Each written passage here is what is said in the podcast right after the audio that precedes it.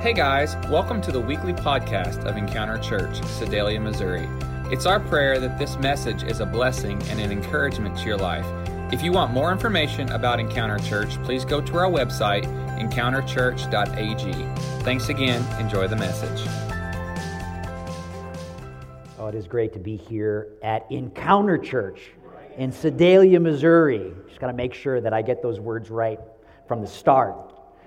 But it is great to be here. My name again, David Godswin. My wife is here with me this morning. Kelly, our three kids aren't able to be here with us. Traveling gets a little bit harder as they get older. Uh, but they're up there on the screen for you this morning. Uh, from youngest to oldest, but from tallest to shortest. That's how it works in our family. Jonathan, there in the middle, he's our 17 year old. Uh, he's our high schooler. And then we've got two Evangel students. Evangel's got a special place in the heart of some people here in Encounter Church. Uh, Joseph, he's our freshman, and Rebecca, she's our junior. And uh, we have been serving since 2006. We'll go to the next slide.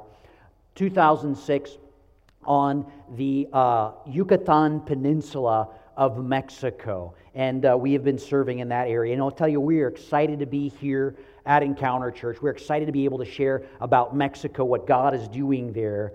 But before we begin, what I'd love to be able to do is just take the rest of this service to the Lord in prayer, that He would meet with us in a special way. I know there are needs represented in this place, and I know that God has coordinated this event so that we're not simply talking about what he's doing in Mexico, but we are also speaking into your lives today. And so we want God to be able to do that. Let's turn to the Lord in prayer. Lord, we just thank you right now. Thank you for your touch upon our lives. We thank you for this opportunity that we've had to connect one with another, to encounter you in this place today. And so we just pray right now that you'd help us to put aside any distraction any situation that might be there in our mind that would keep us from hearing exactly what you would want to share with us this morning. And help us, Lord God, with our hearts to respond to you. And we thank you for what you're doing in this service among your people. And we pray this in Jesus' name. And everyone said, Amen. Amen. But you know what? Before we go any further in the message this morning, I want to introduce just one more family member to you, and that is on the next slide. That's our dog, Kai Sheen. How many dog people do we have here this morning? Awesome. We are among friends. She's our 10 year old miniature schnauzer, and she has traveled with us back and forth to Mexico.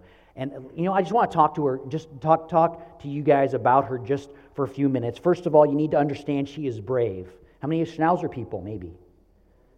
Got one, all right. Well, you know they're brave, right? They will stand up to what any dog, it could be a dog three times, four times her size. She's only about 10 pounds, but she will go after those dogs for us. But you know what? She's fun as well. She likes to play tug with her rope, she likes to play catch with her carrot.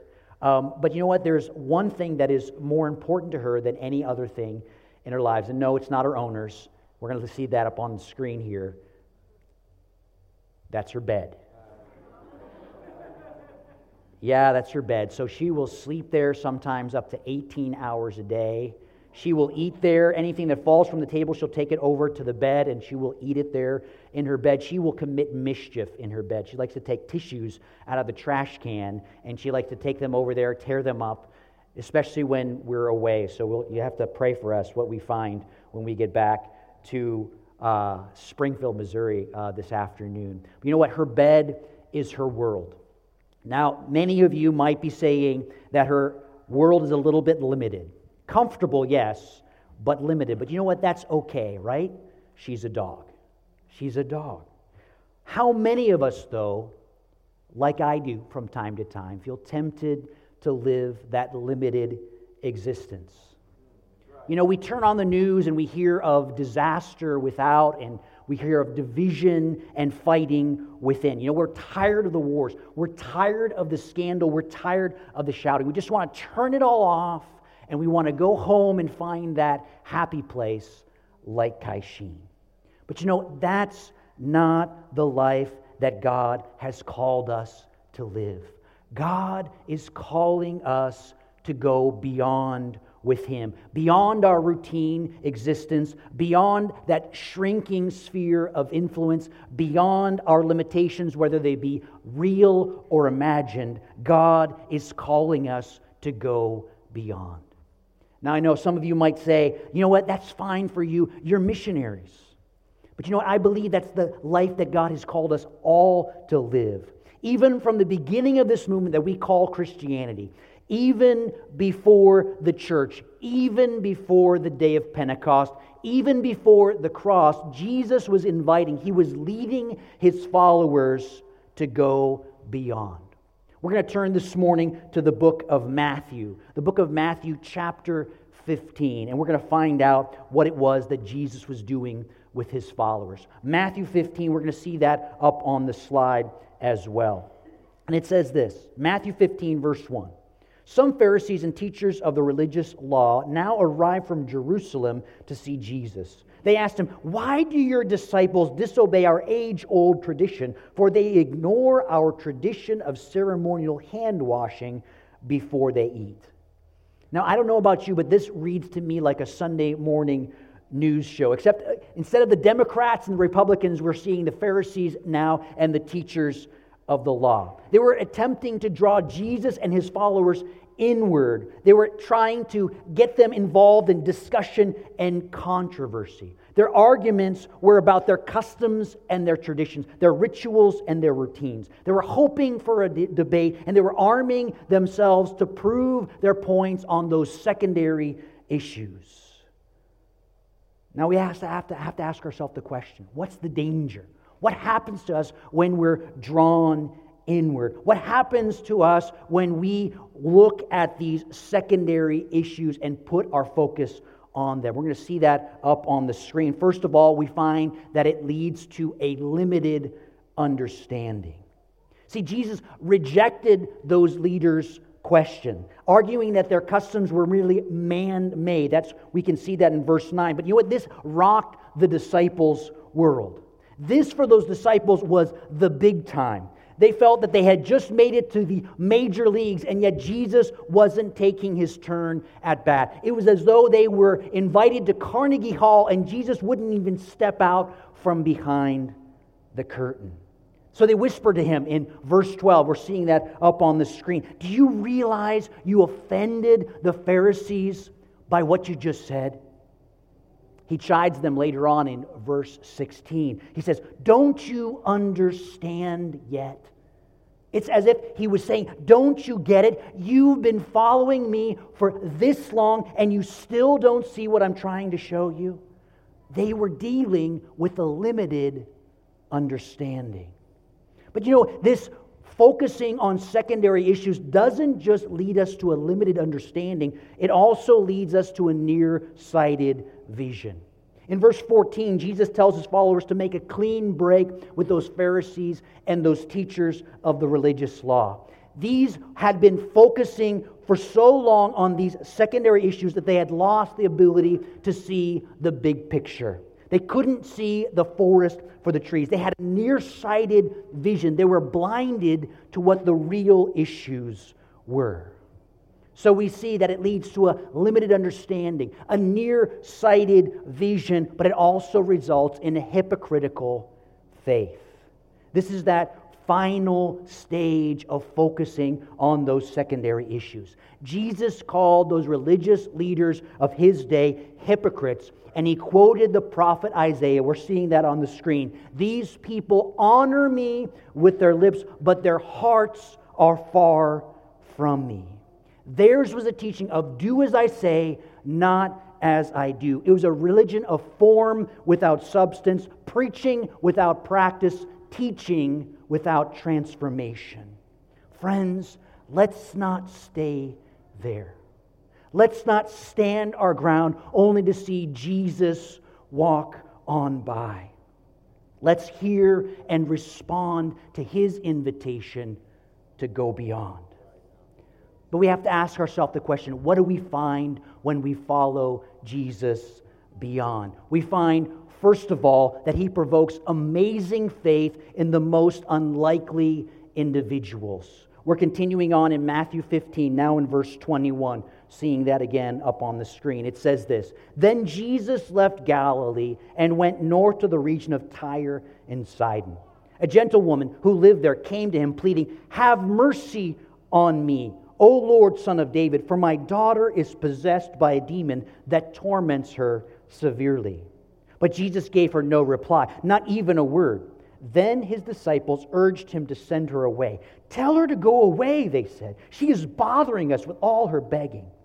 Then Jesus said to the woman, I was sent only to help God's lost sheep, the people of Israel. But she came and worshiped him, pleading again, Lord, help me. Jesus responded, It isn't right to take food from the children and throw it to the dogs. She replied, That's true, Lord. But even dogs are allowed to eat the scraps that fall beneath their master's table. Dear woman, Jesus said to her, Your faith is great. Your request is granted. And her daughter was instantly healed. Jesus, like any good teacher, took his students on a field trip. They crossed the border into a foreign region, but not just any foreign region. They were crossing into Tyre and Sidon. These are areas known for their opposition to the Jews and the God that they worship. It was, in fact, from Sidon that Jezebel had come. She was none other than the wife of the most wicked king of all of Israel. She was the one who had incited him to set up Baal, a false god, as the object of that state religion that they'd set up there in Israel. Not only that, but as they arrived, instead of blending in, instead of passing there under the radar, they found themselves being pestered by a woman. And not just any woman, but the mother of a demon possessed girl. They were sure not only to be looking for a quick exit and a place to wash their hands like those Pharisees and teachers of the law, but I'm sure they were looking for a, bath and a change of clothes as well by that time. But then Jesus talks to this woman. And to their surprise, she showed more insight, more understanding, and more faith than anyone in the entire house of Israel. That's because God has a tendency to provoke amazing faith in the most unlikely individuals. This woman, in her desperate situation, realized what all the rest who had been with Jesus, who had lived with Jesus, couldn't comprehend. She said, Jesus, I don't need all of your power. I just need what everyone else won't notice. Just give me the crumbs because I know that's enough to deliver my daughter. Stunning words in the mouth of a most improbable speaker. You know, they had said the same of Jose Luis. You're going to see his picture up on the screen this morning. He's a teacher and businessman from Mani, Yucatan. Having been schooled and later teaching Marxist theories for 31 years, he had rejected God as a simple invention used for manipulation and exploitation.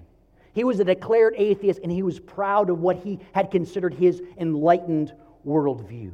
If there was ever an unlikely candidate for Christianity, Jose Luis would have been a front runner. But you know, a string of bad choices led Jose Luis to infidelity, which threatened to destroy his marriage.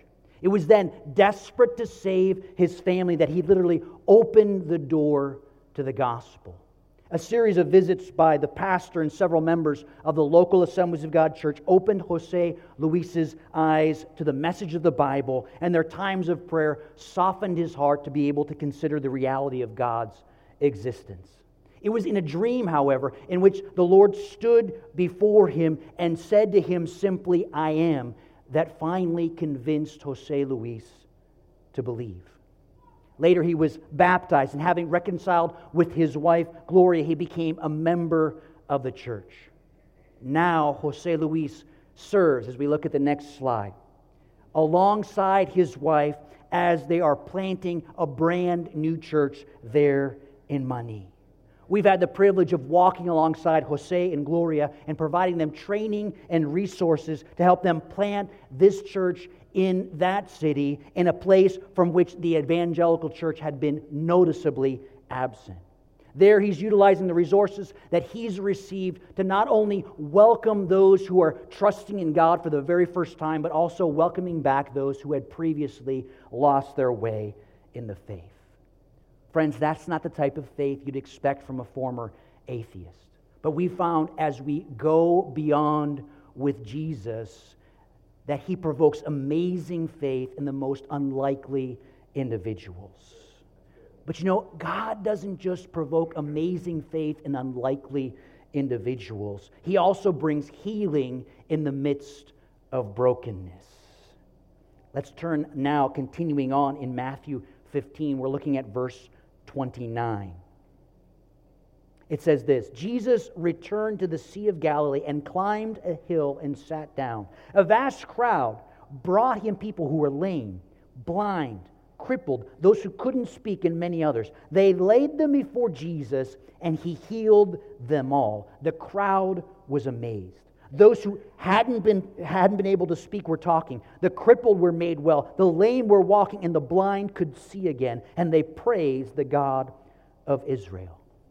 So now, having healed this Canaanite woman's daughter, having delivered her, Jesus now proceeds back to Galilee its full name was Galilee of the Gentiles, of the non Jews, of the foreigners. So he's still moving in lands outside that traditional Jewish influence. And it's in this land of foreigners, in this deserted place, that Jesus does the unexpected. The sick are brought to him, and he heals them all.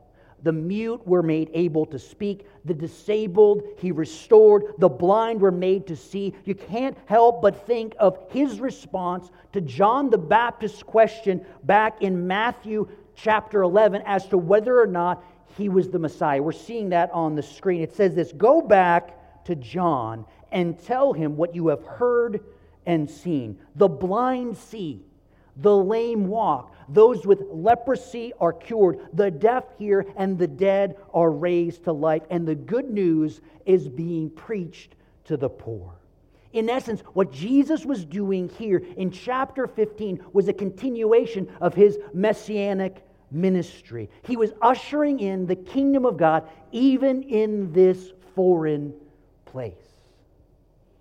I remember now, 15 years ago, struggling with Jesus' call to go beyond. You're going to see a picture of my family right about that time. You see, I had received a calling as a youth, but that path to ministry hadn't been as straight as I had imagined it would be.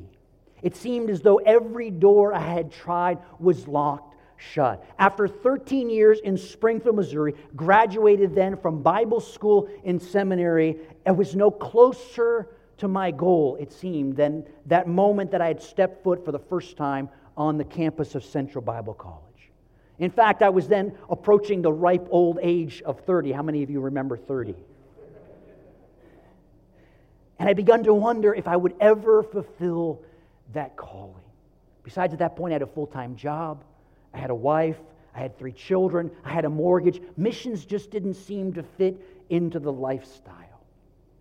But it was only when a friend, Butch Fry, then area director to Mexico, he asked me, Dave, when are you going to stop fooling around and get to the mission field? That I understood my problem. You see, I had let the routine of everyday living take my focus from my God given purpose. Instead of stepping out with Jesus, I was turning inward. Instead of reaching out to others, I was trying to fulfill my own needs. It was only when I surrendered my life again, and I said, Yes, Lord, to His plan, reaffirming His call to go beyond, that those doors open for me to be able to serve Him, and not only for myself and my family to be able to serve Him as missionaries to Mexico. And it's been there in that place, Mexico, described by its own president as a place so far from God, yet so close to the United States that we have seen the kingdom of God breaking in.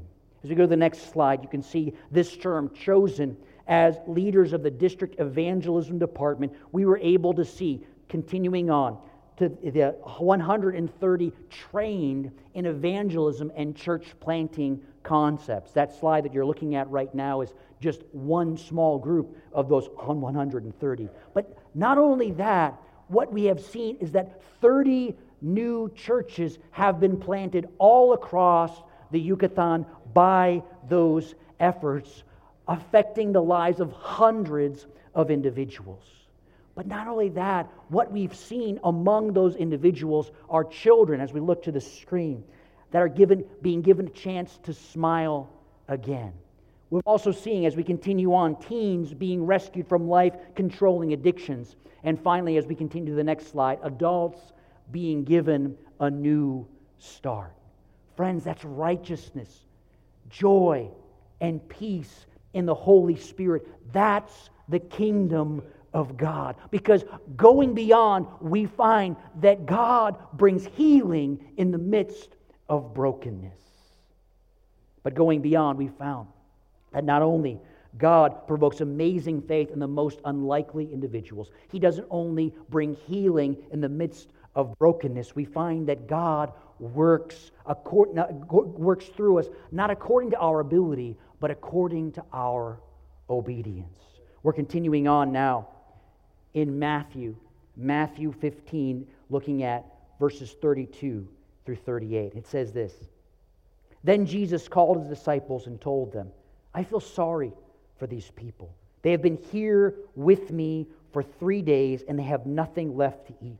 I don't want to send them away hungry or they will faint along the way. The disciples replied, Where would we get enough food here in the wilderness for such a huge crowd? Jesus asked, How much bread do you have? They replied, Seven loaves and a few small fish. So Jesus told all the people to sit down on the ground. Then he took the seven loaves and the fish, thanked God for them, and broke them into pieces. He gave them to the disciples who distributed the food to the crowd. They all ate as much as they wanted. Afterward, the disciples picked up seven large baskets of leftover food. There were 4,000 men who were fed that day, in addition to all the women and the children. So the healing's over. Jesus calls his disciples together. He says this I feel sorry for these people. The English Standard Version reads this way it says, I have compassion on the crowd, and I am unwilling to send them away hungry lest they faint on the way. Merriam Webster defines compassion as a sympathetic consciousness of others' distress together with a desire to alleviate it. He was, in essence, expressing his will to see his disciples intervene in this situation to meet this need. But of course, they responded like many of us do. Where would we get enough food here in the wilderness for such a huge crowd? They said simply, We're not able, Jesus. But you know, he wasn't asking them if they were able, he was asking them if they were willing, because God works through us not according to our ability, but according to our obedience. And it was in the middle of carrying out his plan in the middle of responding to his desire, in the middle of accomplishing his will, that those resources that they had, those seven loaves and those few small fish, were multiplied, satisfying not only the needs of the 4,000 men and the women and the children that were there in that day, but also the needs of the disciples. And not just for that meal, but for several afterwards as seven large baskets of food were collected after that distribution. Friends, this miracle is the object lesson that proves the point. Seek first the kingdom of God. That is to do the will of God and its righteousness, that which exceeds the righteousness of the Pharisees and the teachers of the law, that which seeks to get involved in the moment. And all these things, what are these things? Our needs. They'll be added unto us. Friends, this is the Word of God, and it works not just in the first century, it works in the 21st century as well. Let me introduce you to just one other group of people. That's Lily and Kadi. You're seeing their pictures on the screen this morning. You see, they had their misgivings when they responded to the call to plant a church. As they went forward to commit themselves to the training, they thought, well, you know what, we would just get prepared so we might be able to help another church planter already in process. But you know, as they reviewed their homework from the very first lesson, they found they were being asked to evangel- evangelize a community that had not yet been reached. It was in that moment then that they had asked themselves, would they be willing even though they didn't yet feel able? As they pray, they travel to a place called Blanca Flor. This is a place that is so remote that even traditional Catholic services happen there only sporadically. But you know what? There they met the people. There they heard about their needs, and there they got involved. Applying the lessons they learned, they shared the hope of the gospel and the very few resources that they had. Now, in that town of just 60 people, as we go to the next slide, we can see there are 30 people meeting regularly with them, finding out about the difference that Jesus can make in their lives. Why is that? It's because we find that as we go beyond with Jesus, He works through us, not according to our ability, but according to our obedience. Friends, we've been extremely blessed to have worked for these past now 13 years in the Yucatan. Among so many that we count as more than simply co laborers, but also as friends, brothers and sisters in faith, in purpose, and in action. Still, as we strive to keep in step with the Spirit, we find ourselves hearing and responding to the Lord's call to go beyond beyond those familiar places, relationships, and experiences to embrace a larger vision. As of July 1st, 2019, we have accepted the appointment of the executive committee of the Assemblies of God World Missions to serve as Mexico area directors. You're going to see a picture of us together with our colleagues at an event called 20 uh, Together 2019. That was a missionary event that happened in Florida this August. Now, friends, as we accept this position, we don't pretend to be able to solve the problems of drugs, immigration, or corruption overnight. But as we collaborate with the assemblies of God there in Mexico and the 25 missionaries, missionary units serving throughout the country, we believe that we can be a factor for change. Let's take a look at this video.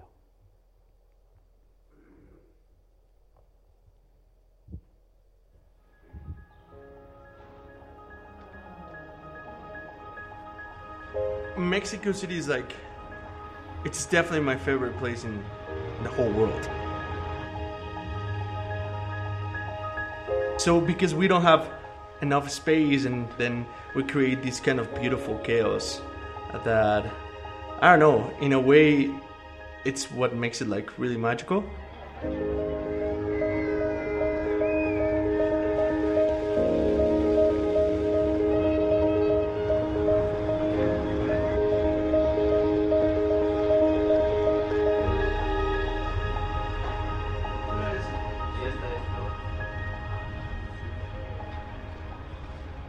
Really, really love my family, and this is like something that Mexicans do. You know, like we're really family oriented. Uh, but whenever I, I married Raquel and I, when I had a David, uh, you know, just like everything changed.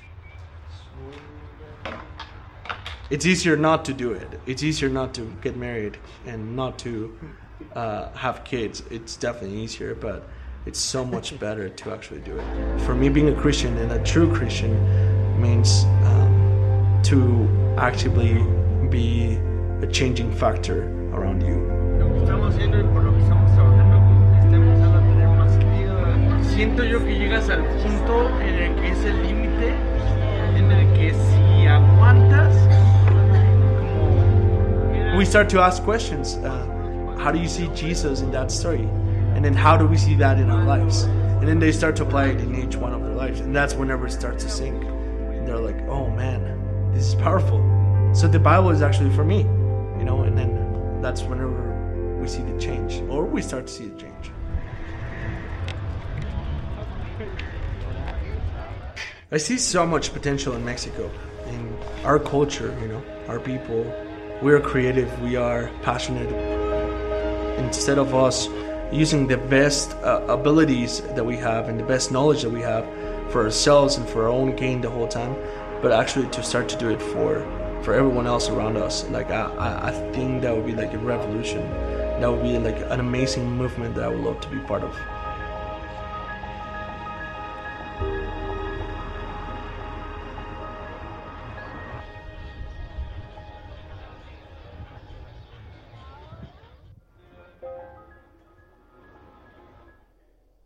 We too see the potential that Lalo sees. And as Mexico area directors, we pray and we work alongside him and others like him to see that potential fulfilled.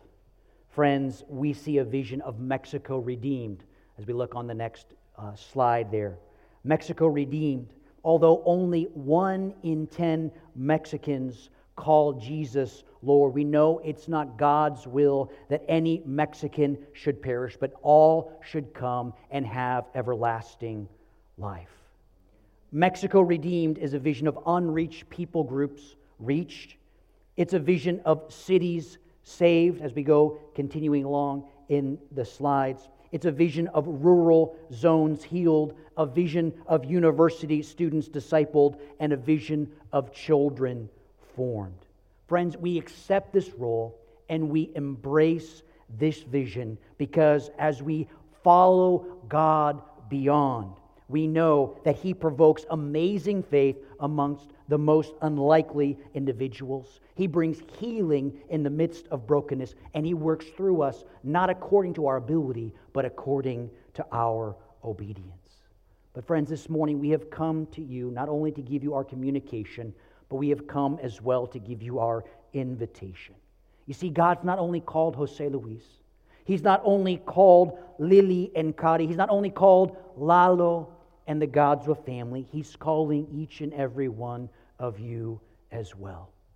To leave behind a limited understanding and a nearsighted vision, to see the bigger picture, and to say no to hypocritical faith, to hear and respond to His call to go beyond. Friends, that may be as simple as introducing yourself to your next door neighbor, but it may mean following him to the other side of the world. I'm going to invite you in a moment to pray and to ask the Holy Spirit how He would have you to respond this morning. Still, I would, re- I would submit to you Mexico as a place worthy of your consideration. Loren Triplett, a former executive director of the Assemblies of God World Missions, once lamented We keep flying over Mexico to reach the mission field. Unfortunately, friends, that seems to once again be the case. Where once we had 50 missionary units there laboring, we now have only half that number. Among the UPGs, the unreached people groups of Mexico, a population of 3 million people, we have only two missionary units working. Currently, in Mexico City, a city of 20 million people, we have only three missionary families. We have only one missionary family with access to the 17.4 million rural poor. Two missionary units working to disciple the 4 million university students, and four units working among the 11.4 million children of Mexico. Friends, we desperately need to return and we need to bring more missionaries with us. But you may be asking, how can we in Sedalia, Missouri, help you in Mexico? Well, the National Missions Department of Mexico provides us with some direction. They say, las misiones se hacen por las rodillas de los que oran, las manos de los que dan y los pies de los que se van. Now they speak Spanish in Mexico. Would you like the translation? That's up on the screen this morning. Missions is accomplished by the knees of those who pray, by the hands of those who give, and the feet of those who go. I invite you then, as you hear and respond to the Lord's call to go beyond, that you would open your heart as well to Mexico. Pray for its people and those who are ministering to them. Give so that we and others like us might be able to return and consider going to involve yourself physically in Mexico's redemption.